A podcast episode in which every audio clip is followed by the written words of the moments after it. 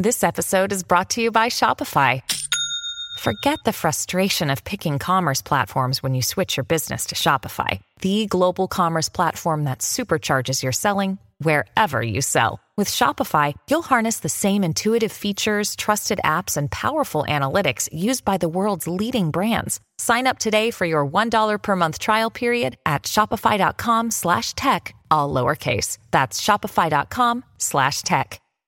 YouTube is in an editor skill shortage. I need help. I'm hiring. I'm looking to hire a editor. Looking for the best editor. There has never been a bigger demand for YouTube editors, but the jobs go unfilled. I mean, it's not like there's a lack of editors. There's so many of them available, but they also have to have that skill and the incentive for them to use that skill for you. I feel like if you find someone good at $80 an edit, you shouldn't keep it at $80 an edit. It is so fun to be like, you're crushing it.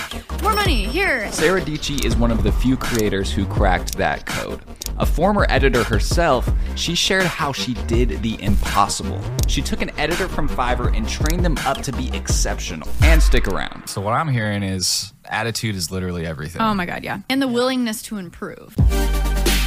This interview is brought to you by the best video podcasting tool, Riverside. Honestly, if you're not using Riverside for all of your virtual meetings, you're making a big mistake. I've even been using it for consultations. As soon as we're done, I get to send them the entire recording. And not to mention the recording quality is freaking it's good. Whereas other virtual meeting services can only do up to 720, Riverside can do 4K. Which is why we like to use it for podcasting. And we love it because it records each audio and video track separately so that editing is such a breeze when we get into post. Which means our editor can get started on cutting it almost immediately. And even if you or your guest has absolute garbage internet, it doesn't matter. Because remember that one time when we were in the hotel room? I mean, the call kept on jostling.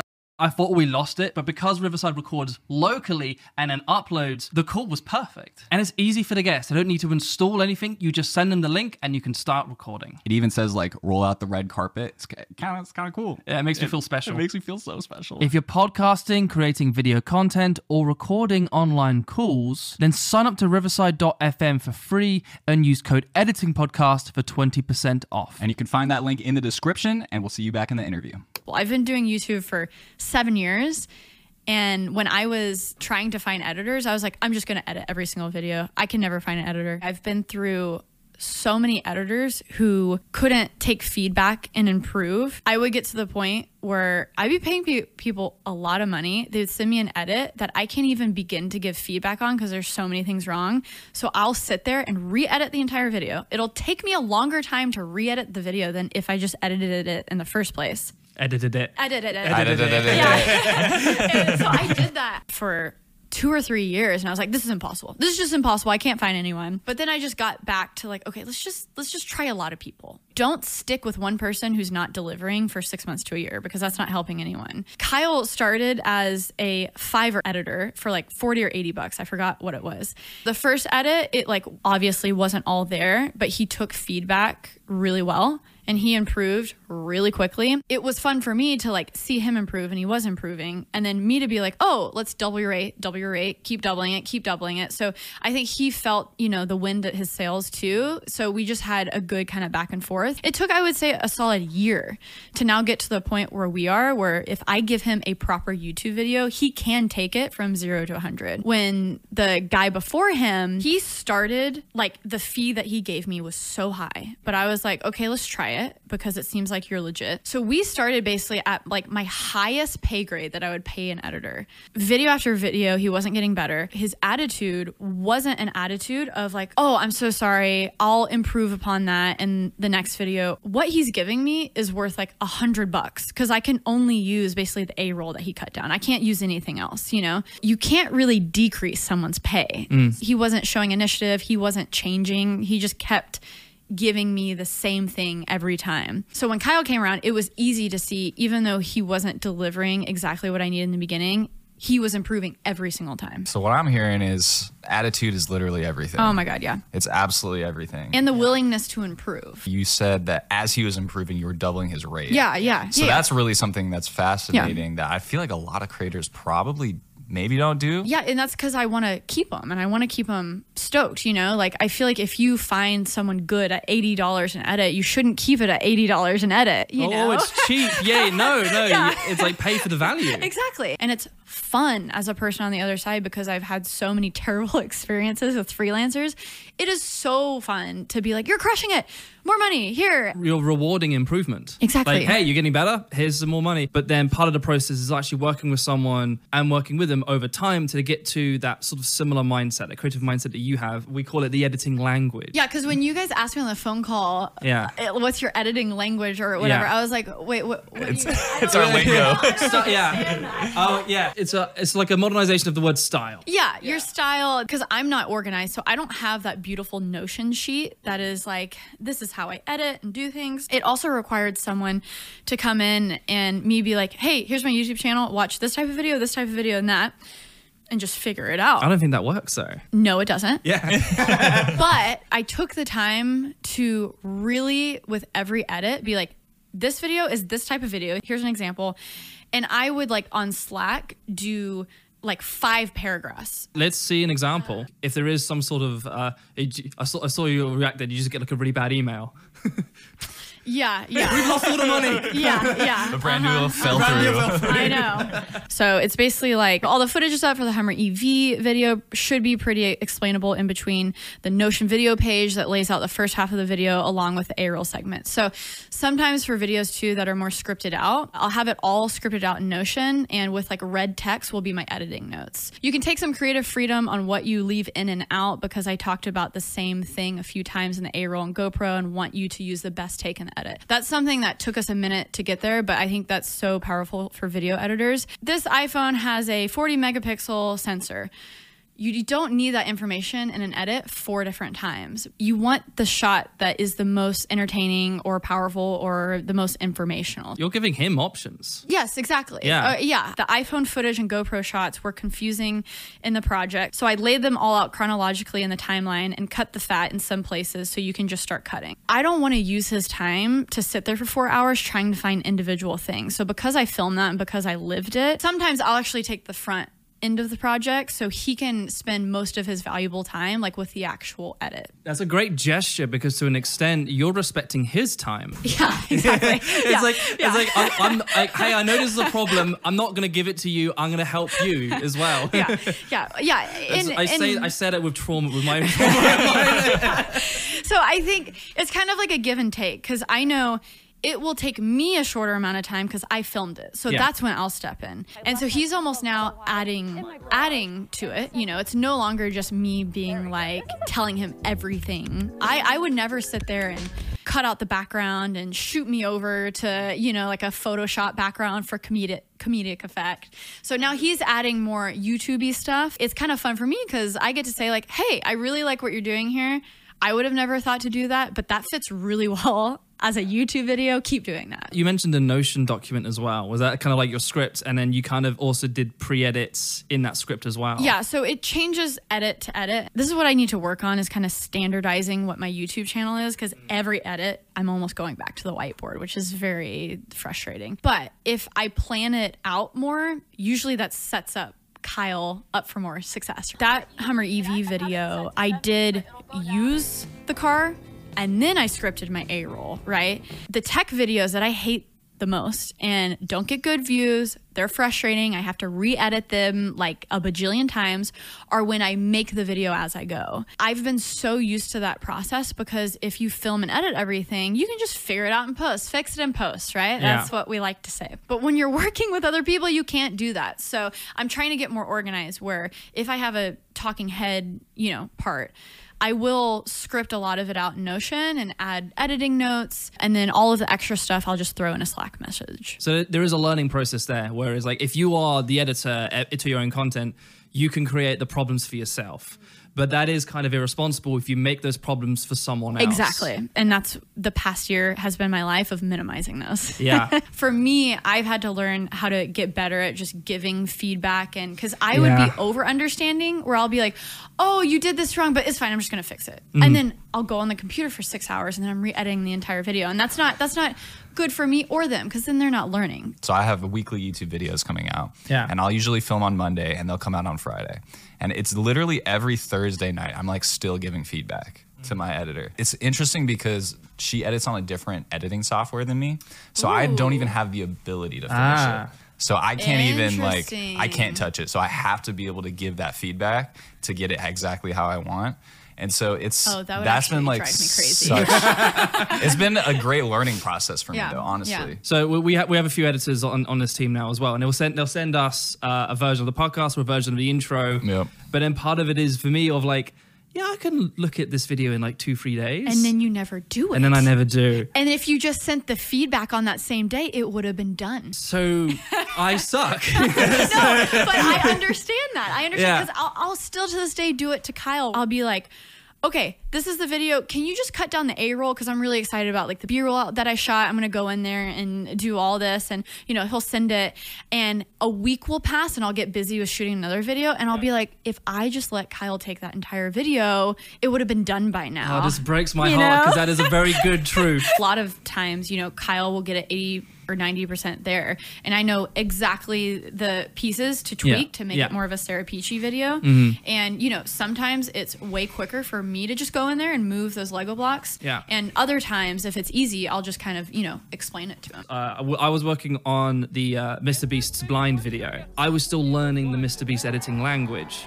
And so my version was 12 minutes. Mm-hmm. And then Jimmy was like, okay, watch this. Here's how you can get it down to eight minutes. Interesting. Yeah, Yeah. Mm-hmm. because a lot of so when I watched that video, my first thought actually was like, "Oh, I could watch more of this. Mm. Why wasn't this like a 15 minute video?" But that's that's the whole point of I guess I Mr. Beast video Yeah. is oh I want more right and and you feel excited at the end Mm. of the video. big lesson for me on top of that was I was still struggling to try to get it down to eight minutes. But then also, I have a direct communication with the, the Mr. Beast editing team. And I kind of I started asking the question, hey, what is the Mr. Beast editing language? And so it then became a collaboration experience where actually they started helping me on that edit. And so, yeah, I had my 12 minute version. And then, like, they were then able to get that down to eight minutes to a far more, like, optimized, like, efficient version. And in terms of Kyle's case, it was, okay, I've done as much as I think I can. I've got to 70, 80% there. You then did that final pass. He then watches that new version and go, And he knows oh, exactly. That's what I missed. Exactly. I had that exact experience. Like, yeah, you're right. I missed that. What? And then it's kind of like a, oh, that was so obvious. Why didn't I think Yeah, of that? yeah, no, and Now I, exactly. and then and now I understand the, the Mr. Beast editing language so much more because I got it 70% there, and then they got it to that last 30%. But very early on in the process, I asked Jimmy, what do you want to feel? And he says, I want to be mind blown. And then that was the word that stuck with me the most. And so every cut I started working towards is, will this blow everyone's minds? Will this will this blow Jimmy's mind? Will this blow audiences' minds? And then just kept on, and then like that informed my edits a lot, simply because I asked that question. I understood what he wanted straight away. So, well, let me ask that question. What is what is it like coming from Jimmy? Does he send a paragraph, or do you just get on a phone and he's like, "I want this, this, and that. Do it." Like, what is that like? I'm a slight exception to the rule because I've managed to develop a good amount of trust with Jimmy. Where, in in the same sense, when I trust uh, Daniel, our intro editor, more than I trust myself, Jimmy trusted me more in that sense. Like, hey, I know you could probably do this better, so off you go. But I still ask those questions. They had a story producer. They had like hundreds of pages of documents that kind of detailed everything that that was shot, and so I was able to find things. Really- Hundreds of. So, what would you just do? Control F and like find if you needed someone crying. Yeah. Then you could find that through those documents, or how does that work? they had a really interesting process where they I had assistant editors who went through all of the selects and they and they did describe here's what happened on the selects as a text box and then I was able to search okay I needed so I did I did I needed someone crying crying so in my case it was like okay this is an emotional beat I think I need a reaction of someone crying I searched that word and I had that selects right there Oh, awesome! Oh, that's cool. but I think on top of it, it is I was front loaded with information that helped inform me to know what to do sooner. Mm-hmm. Rather than there she is. If there's any Peachy fam here, they know that this is like my dream to have a podcasting cat. Come This, here. this is our podcast. Yep. our podcast. Podcast. Bumble. Big jump. There we Nice. go. Well done. Parkour. Uh, but like I said, it was because I asked the question straight away. Like, what do you want to feel? Mind blown. And it just really, really helped inform me of my choices. I still sometimes do uh, the final pass of these podcast edits, like just trimming it down a little bit more. But if I could communicate better with our editor, Tyson, on here's how you can spot these little trims. You have to decide what is the non negotiable and let everything else fall to the side. Like with my YouTube channel, there are certain videos that are very personal to me. And so those are the videos that I will just edit from start to finish and I'll give myself that. But everything else, I'm like, Sara, you do not need to edit this like Hummer EV review. This is not your what's it called, your magnum opus or whatever. You know, you have almost a decade of work on your YouTube channel that is 100% you. Like don't let your pride get in the way of like moving forward in life and in your career oh, You're because me these hard truths. Yes. well, because you know, then that frees up time for me to get a cooler shot. You know, I have the new uh, Rivian SUV, and I'm like, okay, I'm not going to edit this, but it frees me up to be like, what are some cooler shots that I can get? That makes the video better in a different way. So you just have to pick and choose. You can't have it all. yeah, I really, really enjoy some of the aspects of this editing production, and, and especially in, in, in the post production. And there's some things I'm struggling to let go. But you're right. it But if you enjoy it, Yes. then then do it. Yes. And don't feel guilty about it. If you enjoy it, then why delegate it? Well, yeah, like for example, uh, our Euphoria intro on our podcast, like that was something I was really, really excited about. With The Last of Us coming in, I really wanted to do that intro because those are things I'm really, really passionate about. But then on top of this, and this was a really heartbreaking moment, we had also interviewed Colin and Samir. And we wrote a really, really great intro for them. And I'm like, I'm so excited. We have those intro editors who's like Daniel, he also goes by Dodford. He's better than me. He's better than me at doing this. And I, I would love to do this, but I actually trust him more than I do myself. And so it broke my heart, but I gave it to him. But that's so exciting though. Yeah. And I'm sure he crushed it, right? oh, he's still editing it right now, but I, I, I, I 100% know he's going to crush Yeah. it. It- Turns out, yep, he did crush it. that is such a great joy for me when I find someone who specializes in something and they can just take that and crush it. Cause I've been through so much like heartbreak with trying to hire someone and they just miserably fail. And so now if someone just comes along and one does their job, mm-hmm. I'm like, amazing. Mm-hmm. Let me pay you more. But then if you like over deliver, that's like a whole nother story. I'm like, oh my gosh, yes, do more, do more. Yeah. So I'm actually pretty good with that. Where if someone delivers, I'm okay. I'm like, How can you stay? yeah, how can how can we work more and do more? And I have this project over here. How about you do this, right? Yeah, I think that is probably the secret of it. It is, to an extent, trial and error with multiple Yes. people until over time you stumble upon the person that has that organic, natural fit. You just have to like hire more and fire more, essentially. We need to have a serious conversation. I need you to stop spending your entire day looking for music that actually isn't even that good. But Track Club is actually full of bloody great music. Their entire library is banger after banger and mash. We also know that audio is essential for creating an emotional world for your audience. This is why, beyond having great music, Track Club has MixLab, which allows you to use stems to customize it to your situation. For example, there's this documentary song that I really liked that sounded hopeful. But if I soloed the vocals, that sounded scary. Or I just used the mallets to create a build. And Track Club makes it super simple to avoid copyright strikes. Paste your channel's URL into Track Club, and Bob's your uncle, your videos will be cleared automatically. My uncle's name's Dave. Guess what? They're offering your first month for free. So go to the link in the description and get your free month of Track Club today. You said that you're uh, you started out editing without any shooting, without any camera. Where'd you get your footage? How did you start? What's the whole story? So my dad was kind of into photos and things. You know, I have a lot of fun clips as a kid just with his, you know, VX camera. So he was always into that. But he never used it a ton. So he had a Canon T3i that I would use with a kit lens. And I would get to the point where I had enough to edit a little bit, or I would use other people's footage. I mean, school projects, I would do music, rap videos, every single history project, economics project. I somehow coaxed my teachers into like doing a music rap video for the project instead of a report. So still to this day on my channel, you can go and watch a music video called The Law of Supply and Demand. Demand, supply, supply to the sky. Shifts to the right, the amount so high. And it's me and my friends making a rap to a Nicki Minaj music video. And I filmed it and edited. So I just, for some reason, I had the editing bug early. Just video editing was always my expression towards the world. So I play basketball, and there was a teacher versus students basketball game. And the teachers were physically like running us over. It was a crazy game, and my mom was filming the whole thing. So my way to get that anger out, like what is up with these 40 year olds like plowing us over on the basketball court? We're seventh grader and eighth graders. I sat up all night editing a video that showed every single time they like fouled us or like did something wrong. Everything I did was I should make a video about this. Sounds like it was almost like your way of journaling. Yeah. Like- Almost, yeah. Any project, anything I wanted to like get out in the world. And, you know, I didn't film that footage. I would just take it and like put text over and zoom in and, you know, so yeah. That was your personal expression. That's one of the things I think we enjoy the most about editing. That there is that emotional catharsis. I've had like emotional breakthroughs just because I've made a cut. Yeah. Well, and because it puts order to your world. That's what I love is you take all of this footage that is so chaotic and so everywhere and a light bulb goes off and you're like, "Oh, this is the beginning, middle and end." And you sort it out and you see it come together. And there's no there's like nothing better than just having an edit come together. You know, like sometimes I'll I'll be in you know, Premiere Resolve, and I'll just be like, I'm a genius, you know, like, oh my God. And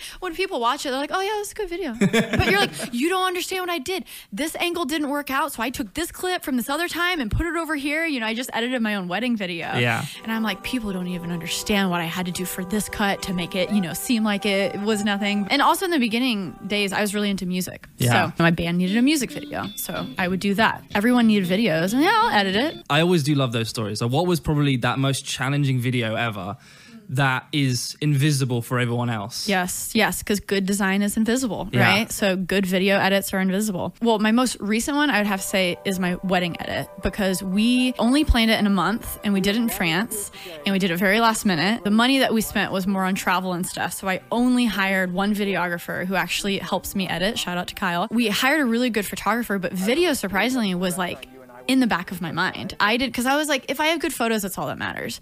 It was only one person, and I just threw three or four cameras at him. I was like, I'm sorry, Kyle, but figure it out. and he did a great job, but only having one person shoot it, you know, I definitely had to do some finagling in the edit, and it turned out really good. So that was probably the recent one, but my first one would probably be honestly some of my school projects, just the music videos I would I would make. You know, discovering things like I don't know if you guys used a ton of film burns back in the day. If Oh, you did yeah. weddings Yeah. and stuff, Yeah. but just like fun stuff like that. Like, okay, telling the story, but aesthetically, how can I make this cooler? Every new edit, you discover something new, and so I don't think it, it's harder for me to probably pinpoint one video in the beginning, but I think just all the music videos, I had the most growth. I I resonated with the film burns moment because I had Yep. that phase. Yep. I mean, there was like a 2012 to 2015 phase where like, we're, we're all doing film burns because I think it's it was a really good crutch to make it aesthetically pleasing. Mm-hmm. Like if you wanted to do a transition to the next scene, I put in a film burn Yeah. and things like that. I think I had a channel called What's Good London. It was just film burns every single cut. It was like Film overwhelming. It burns was like everywhere. uh, we should have put epilepsy warnings at Yeah. the Oh start. my gosh. yeah, no, exactly. You start off big as an editor, and just like slowly and organically, you found yourself also now being a creator as well. So, person being in the front of the camera, person probably doing uh, uh like producing, some maybe a bit of directing. Uh, I think is it is it your partner or husband? Uh, John, yeah, John, yeah, yeah, yeah. I mean, John's also helping out with the production as well. You're doing all of the operation, but what that could then end up doing is minimizing the time for you to be potentially editing. that's been the biggest challenge. And what's funny is, so John, my husband, he's a YouTuber as well. So our worlds have actually stayed very separate for a very long time.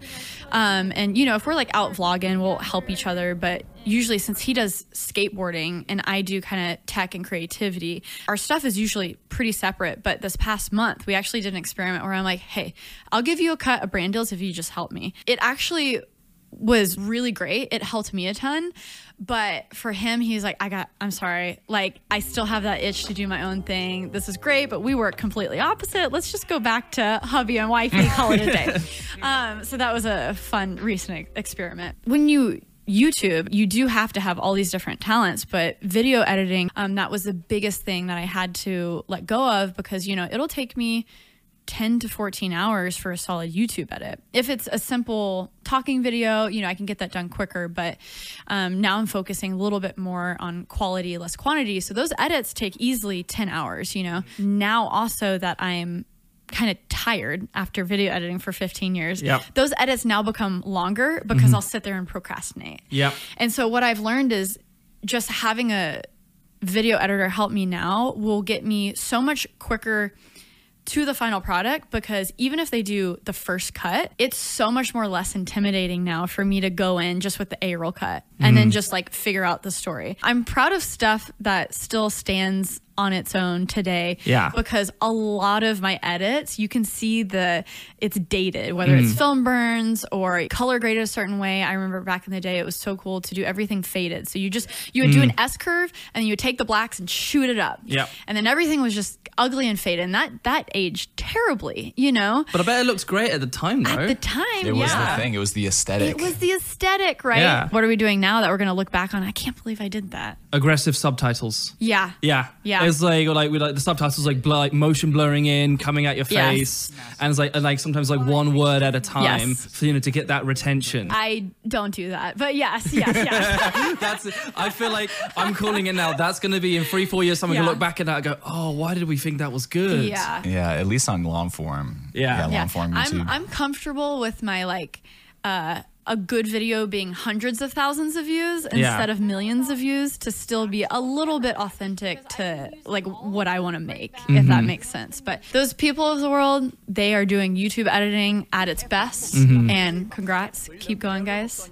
Epic. Views. You're doing great. yeah, no, yeah, So I think in the same way that you have a lot of creators right now copying Mr. Beast. For us, it was Casey Neistat, right? Yeah. And so it's like you can't be a Casey Neistat copycat and thrive because you're always going to be second best to Casey. Yeah. You're always going to be second best to Mr. Beast. You could be the best Mr. Beast copycat ever, mm-hmm. but you're still second. So you have to incorporate your own style, your own way of storytelling, your own vibe um, in some way because you're only going to be the best you. And so Yeah. you have to take the time to to figure that out. What I was copying in the beginning was like really cool uh, like Bonnaroo event recaps. Yeah. You know, I was obsessed with the recap. So whether it was a travel film or a wedding film, I'm like, how can I make a emotionally intensive montage slash you know uh, working in different a roles and emotional things to make you feel something. And that's what mm-hmm. i was kind of copying and that that went into more docu style things and, and naturally youtube. So mm-hmm. i think for people who are coming youtube 1st mm-hmm. it's fine to start there. Yeah. but like you said you have to figure it out on your own. You have to tweak things. You have to figure out what it is for you.